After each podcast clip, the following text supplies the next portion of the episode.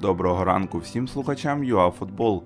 Ми зібрали для наших користувачів дайджест найголовніших новин за понеділок, 24 лютого.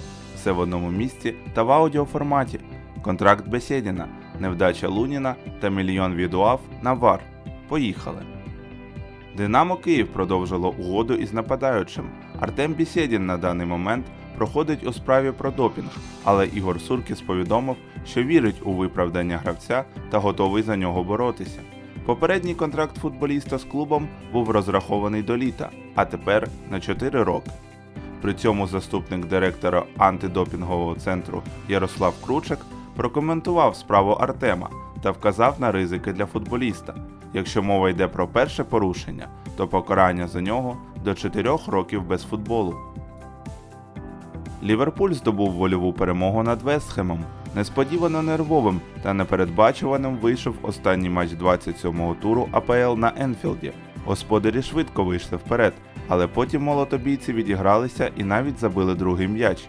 Ліверпулю довелося докласти неймовірних зусиль, щоб добути 18-ту перемогу поспіль, а це вже повторення рекорду чемпіонату від Мансіті у 2017 році.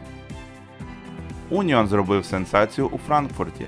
Айнтрахт в останньому матчі 23-го туру Бундесліги в рідних стінах дуже несподівано поступився берлінській команді.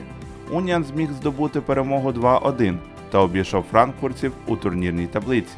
Цікаво, що в цьому протистоянні суперники обмінялися автоголами. Український легіонер не може знайти себе в іспанській сегунді.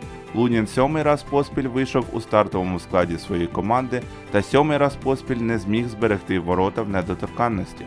Від порталу SofaScore Лунін отримав найгіршу оцінку в Ов'єдо 6,3.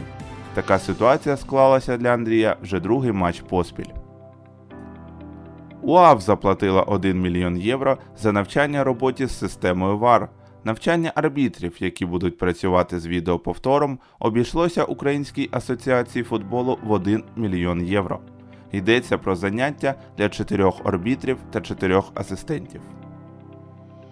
Матч відповідь однієї 16-ї Ліги Європи між Інтером і Лудогорцем пройде без глядачів. Раніше гра була під загрозою зриву. Всьому причина спалах коронавірусу в Італії.